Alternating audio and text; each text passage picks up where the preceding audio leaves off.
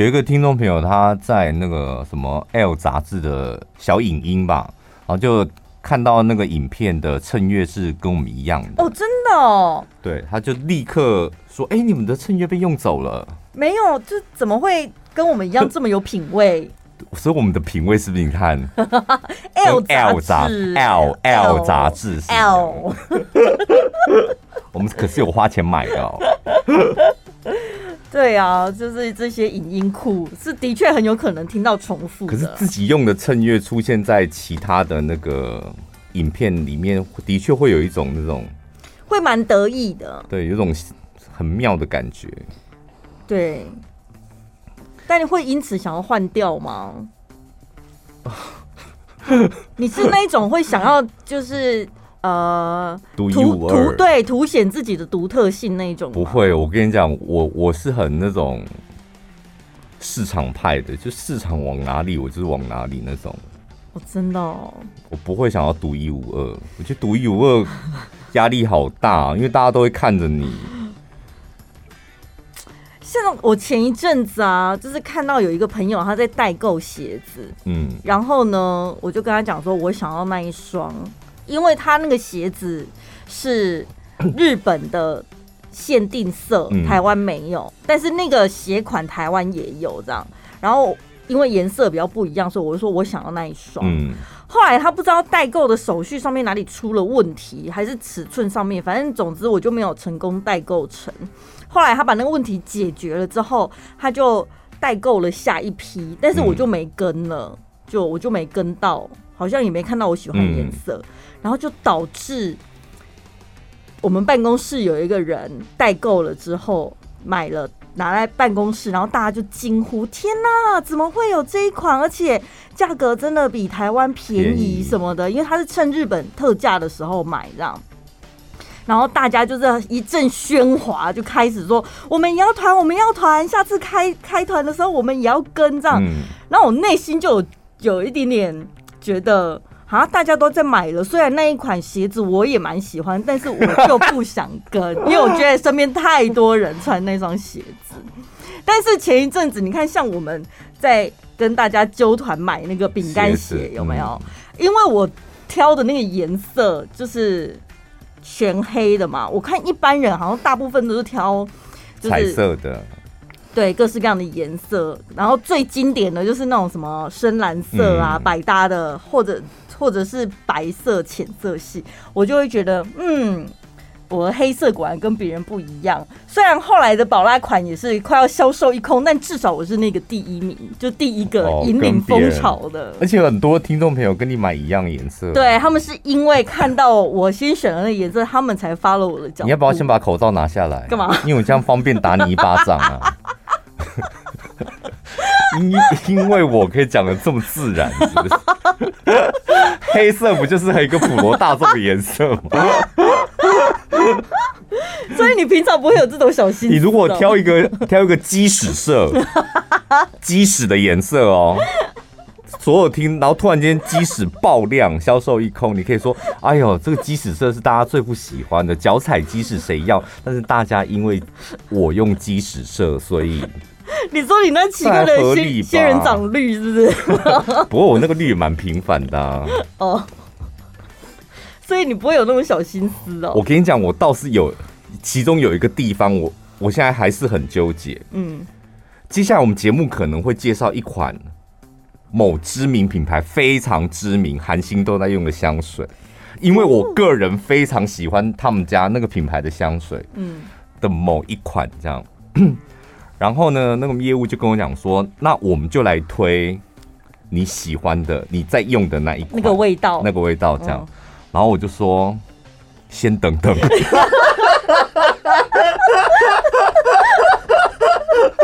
他说为什么？不就是推你喜欢的那一款？你讲起来比较顺口什么的。我说那我们可以推荐另外一款吗？就因为他们家的香水都很好闻，那另外一款我也我也可以推荐。然后他说为什么？我说很奇怪，我就觉得香水这种东西就是。感觉有点私密，就是你喜欢某一个牌子某一款，每天都喷，然后突然间哎，所有的人都跟你用一样，你就觉得哈，嗯嗯，这点我倒是真的会有一点点 K K 哎。就是你说，比如说像我们之前也推荐过香氛或者是蜡烛，我们都会跟大家推荐，我们很喜欢这个味道，在你的房间里面会很舒服。可是香水不是在家里，对，它就穿出去的衣服，你不觉得它就穿出去的衣服啊？因为那个味道跟你对这个人的印象，它是连结的，嗯。比如说你在路人身上，你突然可能闻到了前男友或前女友的味道，你有时候真的会吓到哎、欸，我就说哎呦，然后转过去。你还记不记得我在有一次在节目当中，好像呃，听众朋友送我一罐那个迪奥的渣男香，有没有？然后我就觉得哇，那个真的好帅哦，然后味道也很好闻，我吓到，我觉得那味道很好闻，然后在节目中讲，好多听众朋友问说小潘是哪一瓶这样，然后就一一回复完之后，那一年，嗯。我朋友的生日，我都送那一瓶香水。嗯，因为我觉得味道很好闻。送完我所有的朋友之后，我再也不用那瓶香水。那我朋友说：“哎，你怎么好？你真的好会挑这种这种东西啊！你也都用这个？”我说：“对啊，我也都用这個。但是我再也送完我朋友之后，我再也不喷那个香水。我之前也是，就是跟朋友出国嘛。然后呢，我们在逛免税店的时候，就在那边看香水，这样。然后你本来是两个人一起进去那间店，但进了香水柜之后呢，哎，两个人就分头了，就自自己逛自己的。逛完了之后，我就突然又绕到他身边，因为他去的那一区，我刚刚根本没过去逛。我想说那里哪有什么香水可以买，这样我就过去凑过去想说你在看哪一款呐？嗯。然后我就拿来试闻一下，然后就想说：“哎呦，真有品味耶！”我就说：“我也要买。”然后我就发现它有点面有难色，就感觉真的要这么被他搞哦！你要买你就回台湾，你自己在百货公司偷买就好了，硬去抢别人的味道的。所以我之后我就懂那个感觉。你看香氛，就是你们大家都我们大家都用一样，放在家里那真的无所谓。对，香水这种东西就跟衣服还有鞋子真的是一样，多多少少还是会介意。对，你自己真的很喜欢的，如果别人又跟你一样，会有一点介意。嗯，这礼拜看到了一个新闻。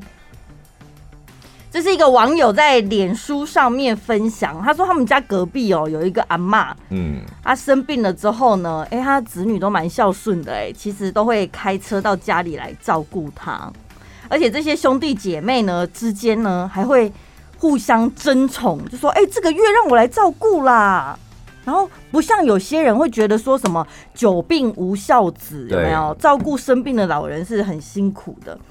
所以他邻居就是看了这个形象，就觉得哎呦，这阿妈到底怎么教的？怎么会子女都这么孝顺啊？所以有一个呃机会呢，他就问了这个阿妈这样子，阿妈就很很自然的跟他讲说：“哎呦，子女会这么孝顺呢，是因为他每个月都会汇款三万多给他的子女，嗯，所以是每个子女都有哦，就你来照顾的。”我就会给你三万。对，那如果假日又带这个阿妈出去玩的，他会再另外给他们钱。就假日陪玩有陪玩的红包价，对对对对对，照顾有照顾的价格。可是阿妈没有在上班呐、啊，她就是在待在家里呀、啊，然后也没有什么金钱的来源，所以邻居就想说啊，你到底哪来的钱？阿妈就说呢，我先把我的房子拿去贷款。这样手头上不是就有钱了吗？嗯、那如果将来可能呃寿命已经到了啊，剩下的贷款就让子女他们自己去缴就好了。对啊，如果你们要继承的话，那你们就自己去缴啊啊！不继承你们可以抛弃继承。对对对对对，再给再给银行法拍就好了。对，很聪明呢，这不就你之前跟大家呃推广的一个以房养老的概念吗？对。我跟你讲，我现实生活真的有这种朋友，他也是我们的听众朋友，他现在应该在听。有一年呢，他就跟我讲说，他就从台中回台北工作，然后那时候待业中哦。然后我就说：“你这个月这个月都在干嘛？”他说：“都在照顾我阿嬷。”然后我说：“你们家那么多人，就只有你一个人照顾哦？” 他说：“对，都是我在照顾，因为他是读那个护专的，都我一个人在照顾。”然后我刚开始想说。每天都去，你也太孝顺了吧？他说，因为他阿妈一个月给他十万，哦，十万。他阿妈直接跟他讲说，因为你是读护理的，对，然后我给你十万这样，哦，我可能住院要到一个月，嗯，然后你来照顾我这样，就这样，你去不去？去啊，工工作请假都去。可是对阿妈来说，哎，合吗？因为如果你请一个看护一个月，不是符合。阿妈不在乎哎不哎和阿妈就是有钱呐、啊，阿嬷哪会 care 这个？而且自己的孙子跟看护，我当然是给对对对给孙子，而且孙子又愿意。啊，会吗？会什么？你会选择自己的亲人吗？因为如果是看护，你在讲你是不是？就是如对今天如果是我们老了，如果是看护，你会觉得他是专业人士吗？嗯、自己的亲人如果不是学这方面相关的。他不，他可能对他来讲就是体力上啊，嗯、各方面都是一种压力跟负担。然后所以有十万啊，还不够吗？二十呢？但那那你讲的照顾是？还可以生活自理的情况吗？如果是卧病在床，你还愿意要换尿布那种？对，然后擦屎擦尿，你就不愿意了，对不对？你这不孝女。不是，我是说我不想让我的亲人看到那么私密的，就是那些有的没 很没尊严。我跟你讲，我跟你讲，每个时代真的不太一样。如果是我们，如果。就我来讲，我也不要让我照家人照顾。嗯嗯，我宁可花钱请个看护，花再多没有关系。我跟你一样，对，我不喜欢在我熟的人面前让他们看到我不堪或是脆弱的一面，这样。嗯，嗯，但是你不觉得我们的长辈他们就是喜欢，就觉得生病了，家人应该要在旁边，家人应该要来照顾。对。对他们每一个时代的观念真的不太一样，而且以前最常讲的就是，哎、欸，你个细汉的时阵，妈妈嘛是按人家给你起个多啊，那长大了之后就应该是你要来照顾长辈。可是我们现在也还好，就是所以我们现在会有保险嘛，你保险自己也会规划到这一块嘛，嗯，万一病到真的需要请看护了，那看护的钱，然后住院要住什么样的房型这样，嗯。早一辈的，他们可能没有这么多的规划。对，我们现在就可以，你可能像你，你可能还可以请挑我要身材好的，然后剥葡萄的再请一个，然后抬脚的再请一个，这样，然后按摩的再请一个什么的。所以你就可以剥葡萄，专门剥葡萄。对，现在不是都有那种五指免剥皮的葡萄？我就是要吃要剥皮的。所以不同世代，你就可以看出观念不一样，然后处理的状况也不一样。因为我前阵子在广播有跟大家分享一个文章，就是日本超高龄化社会嘛。然后他们有很多中产阶级，在工作的时候是中产阶级，收入是中上的，一退休之后变下流老人。嗯，我光看到，你不觉得光看到这个就蛮可怕的吗？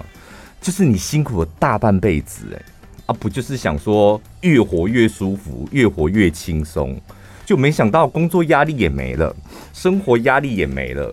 开始可以享福的时候，你现在变成一个下流老人，那原因是什么？因为就是钱不够多，所以你得要缩衣节食，甚至过得有点没尊严。嗯，或者是。我觉得长辈可能会觉得家人就是应该要聚在一起，他们有那个非常传统的观念，嗯，但他们有意识到孩子他长大了之后，他有会有他自己的家庭，或者是他正有他自己的事业必须要去打拼，他没办法就是每天就是乖乖的待在你身边。那为什么呢？你你现在还没有家庭，然后事业也不需要拼到，为什么不愿意待在妈妈身边呢？我现在要拼事业啊！说什么啊？我们现在不是在拼事业，不然我们在干嘛？不就讨生活而已吗？拼事业感觉好像你知道做大事那种，像安娜一样啊，那才叫那才叫拼事业吧。像我朋友就说啊，她婆婆一天到晚就是会。叫她打电话给她老公。明明她老公就是在上班，然后婆婆就会叫那个媳妇儿说：“ 给你卡点维和姨，问她什么时候回来吃饭。”啊，问他现在在哪里？就是一整天很多理由，就是要索命连环扣。然后他最不能理解的就是，你明明知道你儿子在上班，嗯，然后呢，再来第二点就是，你如果真的那么想跟他说话，或是你想要叫他早点回来，为什么你不自己打电话？因为怕儿子啊。怕什么？怕儿子会觉得我烦。对，所以他明明就知道，但是他没有办法克制自己的欲望，他还是想要随时掌握孩子的行踪。啊，因为有个媳妇啊，然后就一直去烦媳妇，媳妇就活该啊，自找的。你是每天都当传声筒，我跟你讲，老人家就会扔头轻滚。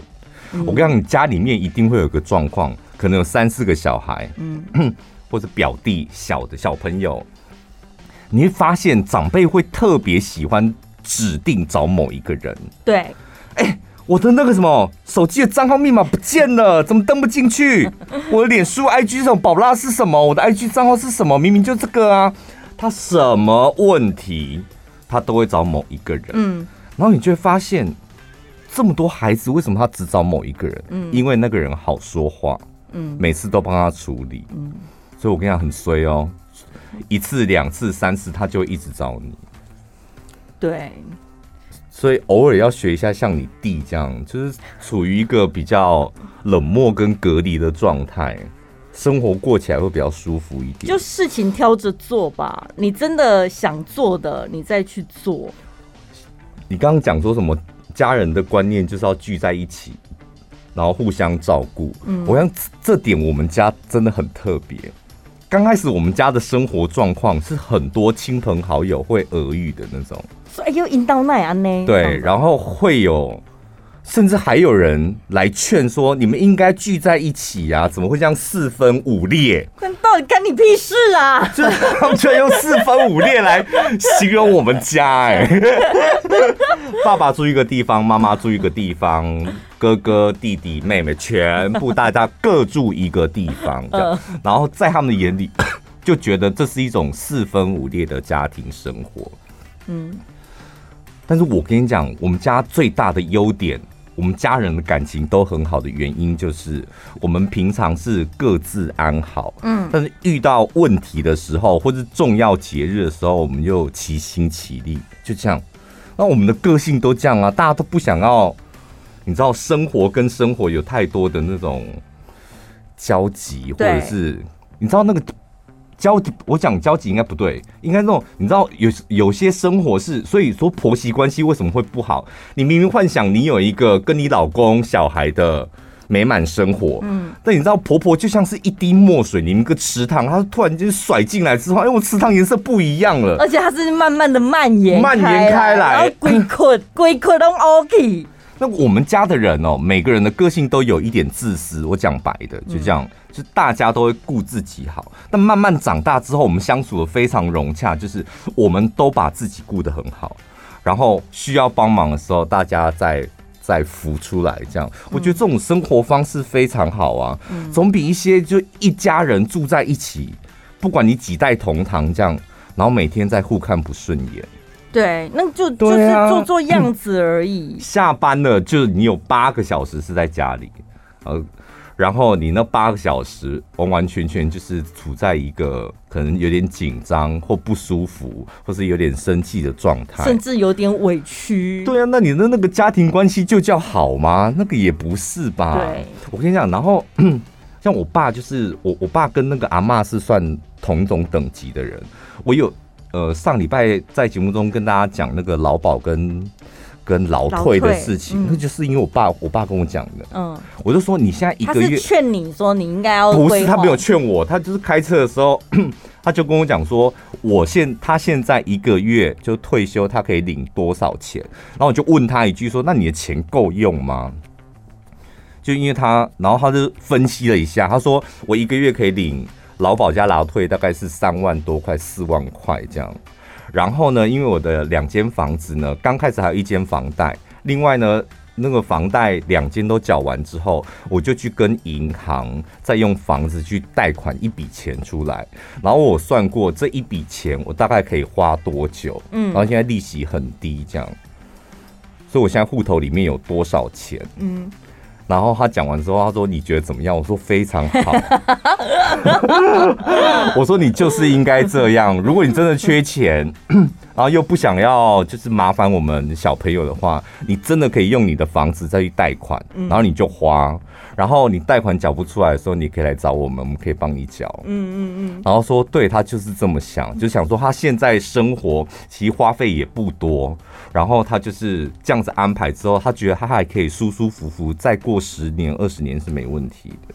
所以要规划退休生活，有一个很重要，就是要把以前念的数学要拿出来，一些可以算的算式要算清楚。数学，数学是非常好的。然后那个逻辑观念什么的，现在才知道原来数学就是终于派上用场了。我当下就觉得，当然我不是贪图他的钱或房子啊，所以我当下就觉得，天哪，就是。这就是一种最完美的亲子关系，嗯，就是你的长辈爸爸妈妈，他很懂得照顾自己。天哪，这个就是对子女最好的回报。对，就是你说子女长大了，如果爸妈需要照顾，当然我们是义不容辞嘛。可是你不能就是自己都没有先照顾好自己，就在那边摆烂等着子女来照顾你，我觉得这是很不负责任的。对，我觉得这样人生真的很很可惜，三箱可怜。这就是你，你都已经活到一定的岁数了，然后你你到了某一个年纪的时候，不是应该更有尊严、更有分量，然后你过得更舒服、更没有挂碍的时候。那时候你要看别人脸色，而且那个脸色还是你的亲人，就是儿子、女儿，甚至媳妇。嗯，为什么要把自己过成这样？有哎、欸，也有那一种老人家，就是因为子女跟他住在一起，然后他自己可能就不敢乱跑，他会觉得因为子女在养我，嗯、那我就是哦，我帮他做家事啊，打扫啊，嗯、煮饭呐、啊。啊，有朋友要找我出去，可是啊，还是不要乱跑好了。我想要买一件新衣服啊，可是。花我儿子钱，还是先不要好了，旧衣服还能穿。嗯，就他心里会有很多这种纠结跟顾虑，我就觉得也很可惜。就是真的，你自己都没有一个自主权，那一种就直接把他送进养老院吧。因为那种真的会给人家带来很大的压力，因为他内心戏巨大。对，因为而且子女可能也会跟他讲说嘛，我要给你的出去给他给哎，或者是你想买什么你就买，但是他们就是什么都不敢，会觉得他寄人。我跟你讲，爸爸妈妈，尤其是退休的爸爸妈妈，你们非得要自由自在，你们的儿女才有办法自由自在。对，因为这真的是互相的羁绊呢。有一次我就喝我爸的茶，他就一直跟我推荐茶，我说我茶我真的不懂这样。他说：“这个茶真的是我费尽千辛万苦去买来的，这样我喝过南投所有几乎所有的茶，然后这一家最好，这样。然后他一讲南投，我说你怎么去？他说开奥多拜，好热血哦！我跟你讲，他就是这样，就是你。”要担心他吗？他说：“我跟你讲，南投我都去过，那他还不是搭公车，他就是骑摩托车，好猛哦！”他说：“会啊，不要打到卡的喝啊，而且风景很好啊，就是散散步，而且时间那么多，都兜风这样，不要一天到晚窝在家里。”可是他有车吧？他没车哦，他没车，所以所以你说他那天开车是开你的车？对，他就是他自己没有车了，他就是开、oh. 开，然后他先说他现在比较不适合开车，嗯、他觉得他可能视力没有这么好，嗯、他比较不能够掌控。嗯嗯嗯，你不觉得有时候子女之间的关系就是很像青春期叛逆期？以前孩子还小的时候，你越想要管他，他就是越往后退这样子。然后长大了之后也是一样哦，就是虽然孩子已经成年了，但是你越想要关心他，就孩子就是越不越不想要那个。对，所以我很我很庆幸，就是我有一群那个非常叛逆的家人。我跟我妈也超叛逆。我妈很叛逆，然后我爸也很叛逆，然后他们两个都是那种很做自己，所以生出来的小孩当然也很叛逆跟做自己。嗯嗯嗯。所以我们一家人的基因基本上都是差不多的，所以相处在一起完完全全没有任何的问题。但是我们这种个性，如果你把我们丢到别的家庭，我跟你讲，我们完全我们立刻死亡。可是有的人不是说个性太像，反而会很有冲突。因为你们如果遇到意见不同，但是每个人都会坚持自己的意见。不会，我们不会，我们对于事情完完全不会有冲突。我们唯一会有冲突的就是干扰到别人的生活。所以干脆分开生活，就不会有冲突。就是，而且我们是那种哦，不是说你来干扰我的生活，是我们看到你在干扰别人的生活，我们也会见义勇为。嗯、真的就是路见不平，拔刀相助，就是在这个时候，你在干扰别人的生活，或是别人的态度什么的，我们就会不知道，我们全家人都会立刻很不爽。对，但是有些家长就会觉得，譬如说，我们有个亲戚。他呢，就是非常喜欢指正他儿子跟媳妇怎么管教小孩。嗯嗯，就是儿子跟你知道，儿子跟媳妇呢，管教小孩就是一个人扮黑脸，一个人扮黑脸。我们在旁边看，一看就知道嘛。好，就是妈妈就很凶，然后爸爸呢就会摆烂一下，这样让小朋友做选择。然后他们永远那个那个什么阿公阿妈永远在旁边，就是。我干嘛你让那嘎给我看起来真正是没杀的，他就他，但他也不会凶，也不会指，但在旁边疯狂的打 OS，疯狂的当没杀。我干嘛安尼安尼给那一件安诺安诺安诺这样，然后这不干我们的事嘛，因为别的亲戚，我跟你讲，我们家的小孩，我跟我妹就会立刻在旁边说。不干你们的事，我觉得你们不能插手，也不能插嘴。但其实更不干你们的事。对。然后我就我就蹦出这一句话，因为你知道，那那个也是我们的长辈，你知道那个儿子女儿就是跟我们同辈，所以他算我们长辈。我说这个真的不干你们的事。就你们不应该插手跟插嘴这样，然后我妹就说：“你这样，你们这样子做会让妈妈非常为难，因为妈妈她每天要有几个小时跟小朋友相处，所以她她得要强迫自己扮一个黑脸。这时候你们跳出来，那所以呢，妈妈为什么要扮黑脸？我妹在旁边教训那两个老的、欸，说那这样妈妈为什么要辛苦扮黑脸？当然大家想扮白脸呐、啊，小朋友开开心不是很好？我妹就当当骂起来，在没喝酒的情况下。”没喝酒的情况之下，然后我们两个就要一搭一唱之后，然后就呈现一个两个年轻人在教训两个老人家，然后讲完之后，那两个老人家说：“哦，喝啊，哇啊哇，拜问在啊，我没啊那啊这样。”真的吗？他们就改了？我是不知道有没有改啦，但是我们看到这种干涉别人生活的，我们真的会忍不住，就会立刻跳出来。像我们过年的时候啊，年轻人不是都会熬夜嘛，然后又天气冷，干嘛？然后我妈也是就会看不惯我弟，就拖到三更半夜了还不去洗澡什么的。他也是会，你妈到现在还在管这个，是很小的事情，我就会想说，长这么大了还管这个，他都几岁了，要不要洗澡有什么关系？我跟你讲，在我们家的状况是什么，你知道吗？嗯、在我们家的状况是因为我妈也是那种，她是十一点就要上去睡觉的人，嗯、然后她不能够看到我们家小孩十一点也要上回房间睡觉，就说哦，我今天比较累，我要早点睡。她、嗯、说干嘛？在玩呐、啊，而且还可以吃点东西呢。大家都还在耶，那么早睡干嘛？不好玩吗？我先去睡了，你再玩嘛。他就是会把我们家小朋友就是不行，怎么早睡啊？这干嘛？老人家才早睡的，你们去玩啊。我所以，我们回家都压力很大，就是这样。就是，而且他会 order 哦。你应该跟你妈讲说，妈，我们年纪也大了。不是，他会 order 这样，就是有时候，譬如说，呃，我们家亲戚很多，某一个亲戚来这样，然后他已经要上去，他我妈要上去睡觉了，他就会在客厅，他要上楼之前落下一句狠话，就是，哎、欸。小潘，我跟你讲，你可以跟你表弟聊一聊，因为他最近也在投资股票，他想要那个投资，这样他这方面他正好可以请教你，你可以跟他聊一聊。说我也想睡，然后你这么一讲，你怎么办？不是差不多时间到，我们的局就可以散？他你这么一欧的之后，然后我就看着我表弟，然后他我表弟看着我说。哥，所以你都买什么？然后想玩的。我表弟是真的有兴趣，要不然如果两个人就互相使个颜色，对啊，待会也可以拍拍屁股就走了。所以妈妈是不是永远都放心不下？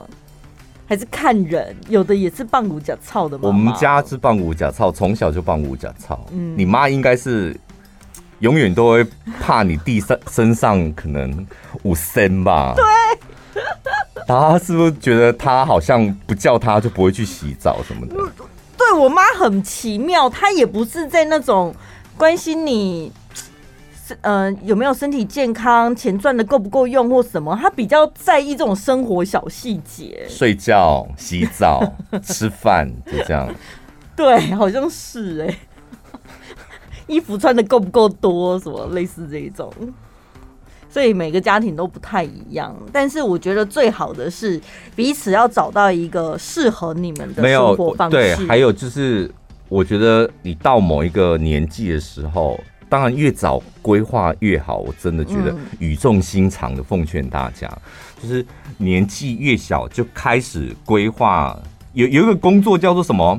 呃，退休上班，上班退休，就是你在上班的时候，你已经脑子里。有退休的思维，不是说叫你上班的时候打混、偷脑、偷偷老，什么打偷懒、偷老板的钱。嗯，是你在上班的时候，你就要有一个脑袋瓜，是专门来处理、负责你的退休生活。譬如说，培养你的兴趣。嗯，就你不能够说没有了工作之后，你人生没有了依靠，你起码。知道你要做什么事，再来你得要有钱，所以就是钱跟兴趣，你得要在你还在工作的时候就慢慢养成，慢慢规划，不能够说啊，我要退休了，可能五年后、三年后一看完蛋了，我五年后退休，我只剩下多少钱这样，嗯，然后我退休完之后，我就要依赖我的儿子女儿，这样当你有这种想法的时候，你就会造成别人的负担，对。当你造成别人的负担的时候，我跟你讲，你过的百分之一千万铁定不会快乐。嗯，而且就是真的没什么尊严。我就说老人家最好的老人家是什么？你知道？就手头上还有很多现金。然后我今天吃午餐的时候订了一间高级餐厅，然后指定我喜欢的小孩。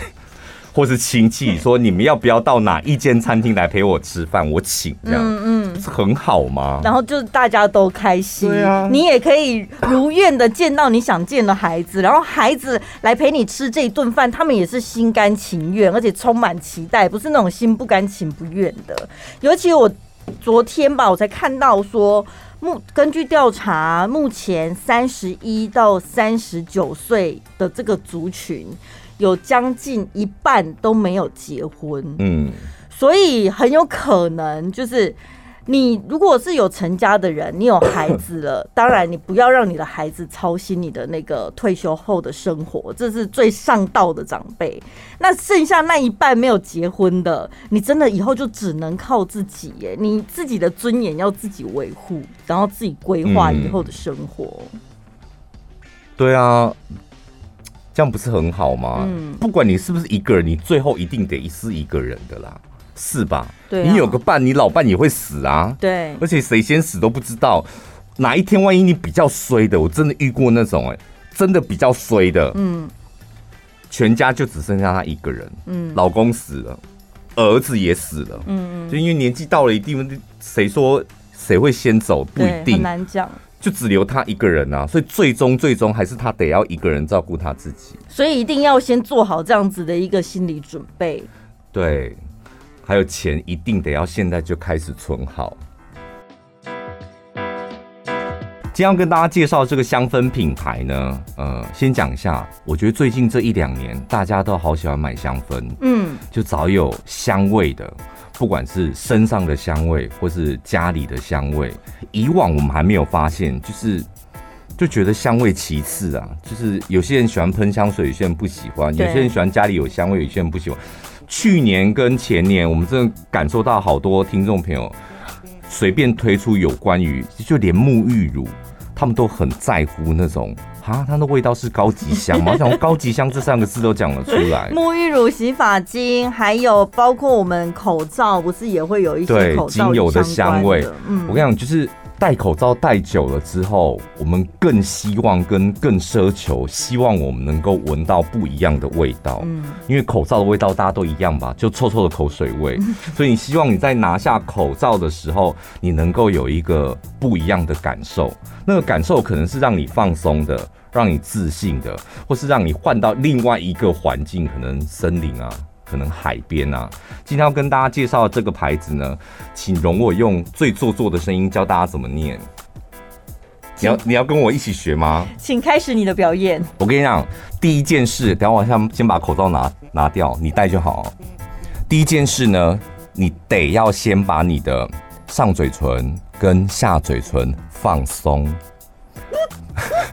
不用不用这样，不，你只要把你的上嘴唇跟下嘴唇完完全全的放松。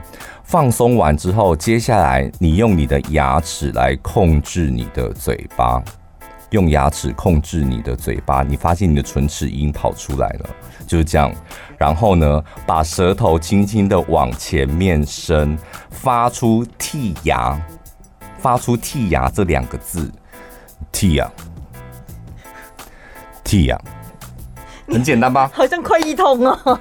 会吗？就是这样，这个牌子就叫做 T 啊，T 啊，T 啊。少少了一点，少了一点法国味。你少一点，T 啊，T 啊。我特别私讯那个孟耿如说，哎、欸，怎么念这样？嗯，然后就跟我讲说剔牙高级感。我说哦，我懂了。他说这样你就懂了。他也没录语音给你。没有，他说剔牙你就念剔牙，但是我要很多很高级的感觉。这样我说哦，这样我懂。他说这样你就懂了。我说当然，但是我一照我的方式念，就是这样念。我管你去死！孟耿如就是这样念，我的念法最高级。再听一次，T 呀，好 T 啊！呃，他们家的香氛系列啊，最重要的是他们走的是中性香。嗯，我觉得他们的想法很好，就是香味本来就应不应该分男女，所以他们的香味基本上都是木质调为主。然后呢，刚刚讲了那个 tea 它是结合了法式茶还有永续环保这个精神，然后所以用特别用了这一个词。所以包括它的香氛也好，它的蜡烛也好啊，还有它的瓶器等等，它都把这个概念灌注在里面。我们最推荐的就是四八零。其实我跟你讲，你只要用了一次四八零之后呢，香氛。你可以买扩香，你也可以买香氛蜡烛。对，四八你就会想要把其他的通通都买下来，因为它其他品相也不多。嗯，毕竟刚刚创业。对，而且我重点是你买这种香氛啊，扩香瓶还有香氛蜡烛，它的瓶器非常重要。哎、欸，真的不愧是艺术家，哎，好会设计，好有品味哦。它那个瓶器特别跟春池玻璃合作，整个都是透黑的玻璃。嗯，所以你知道。黑色它就是百搭，不管你们家的装潢，你的梳妆台，它哪一个角落摆上去呢，都不会太突兀，可是又可以。凸显出它的质感，就是瓶器真的非常好看，你们可以上我们的粉丝团看一下。嗯、然后四八零呢，它的前调是玫瑰，中调是我最爱的，就是雪松加檀木，然后再来呢尾调，它有一点新香料，还有白麝香加上琥珀。哦，白麝香是我最爱的。我跟你讲，这个就是你们要的高级味。对，就你一点，然后它那个扩香瓶也很好看，就是个人非常推荐。就是你可以从我们的资讯栏或者我们的粉丝团呢，搜寻到香。相关的讯息，这一集会不会太沉重？不会聊这个就沉重，沉重什么啊？应该没那么脆弱吧？对啊，这个很这个很很重要哎，我觉得一来就是你得要规划好你的脑袋瓜，就是那那个想法真的一定要摒除，靠儿子啊，靠女儿啊。什么？靠另一半？靠什么？谁谁谁都不要靠别人。真的不要再有这种这种错误的想法，这种错误的想法，你会害死你自己，还有害死你最亲爱的家人。对，嗯，迟早还是得。他也他很辛苦哎、欸，现在你的小孩他将来会过多辛苦的工作，你自己扪心自问，你也很清楚。嗯，他买房的压力比你大一百倍。对啊，他生活的压力、工作的压力比你还大。就是如果再加上你这个压力，我的天，他到底怎么过生活？他顾自己都来不及了。对啊，我就说现在的就是上面有长辈，下面有小孩子，正值一个最辛苦的，尤其在这个时代是最辛苦的。对，对，所以大家迟早都会面临到这个问题的。如果有机会的话，就是开始先一点点、一点点开始我最后讲一个。最后讲一个故事，就是有一个妈妈呢。有一个妈妈，她就是非常疼她儿子，然后她儿子就是从小就出社会就想创业，第一次创业就赔钱，需要钱啊，需要钱。嗯，妈妈先卖了一间房子帮他资助他创业，这样，反正也看好他。但是妈妈她有两个小孩，一个儿子一个女儿，所以女儿就眼睁睁的看到妈妈把一栋房子拿去卖，卖完之后给哥哥去创业，这样，哥哥创业失败了，是不是欠钱了？对。然后接下来妈妈把第二间房子拿去贷款，再拿给他的哥哥，这样，失败了赔了钱，再帮他哥哥还，这样。妹妹本来想说，可能那第二栋房子本来不是应该我的吗？妈妈退休了。第一间房子、第二间房子都没了吧？对，都被哥哥给败光了吧？这时候妈妈怎么办？妈妈转过头想说：“我帮儿子付这么多，创业失败，创业然后创业失败，然后帮他付清他那个那个赔的钱，这样回头希望儿子可以照顾自己。儿子跟他讲说：我现在没有钱可以养你。嗯，他再去找他女儿，他女儿说：你凭什么要我来养你？”你什么都给哥哥了。全世界最失败的就是这种妈妈，嗯，就是你到头来就是你什么都不是。你你女儿为什么要养你？就你儿子为什么养你？就是哦，真的也没钱了。就儿子女儿讲的都有道理啊。那问题出在你身上，就是你这个妈妈，你不懂得照顾你自己嘛。嗯，你怎么一点风险控管都没有？就是你这个年纪的，应该要有多少钱，多少的。资产来保护自己，你都没有，那你儿子女儿怎么保护你？嗯，但是你不应该讲说那个两栋房子都被儿子败光了，因为创业失败，他不见得说他是故意的或什么，他自己当然本身他也没有去估算到自己的能力，那就是败光啊，那不是家产呢、欸，那不就是败光？创业的风险，儿子本来就很清楚，妈妈也很清楚啊，嗯，就是你创业的风险，然后那你败光了，那你把钱还来嘛。还是可以还钱的啊，就是那你你的负债妈妈还继续帮你付，嗯，然后这个妈妈跟儿子都有问题啊，全家人都不懂得风险控管，所以你看到头来本来可以过好好，就是很舒服的生活，非常舒服的生活，就因为他想照顾儿子，然后导致他儿子也过得不舒服，妈妈也过得不舒服，女儿心里怀着恨。这不是叫你们要自私，就是第一步一定得要懂得照顾自己，嗯，你才有那个有那个余力再去照顾其他的人。对，不管你的到头来你就是一个不定时炸弹，嗯、一爆哇，全家都死。不管你的角色是父母还是子女啦，真的照顾好自己这是最重要的，好不好？下礼拜见。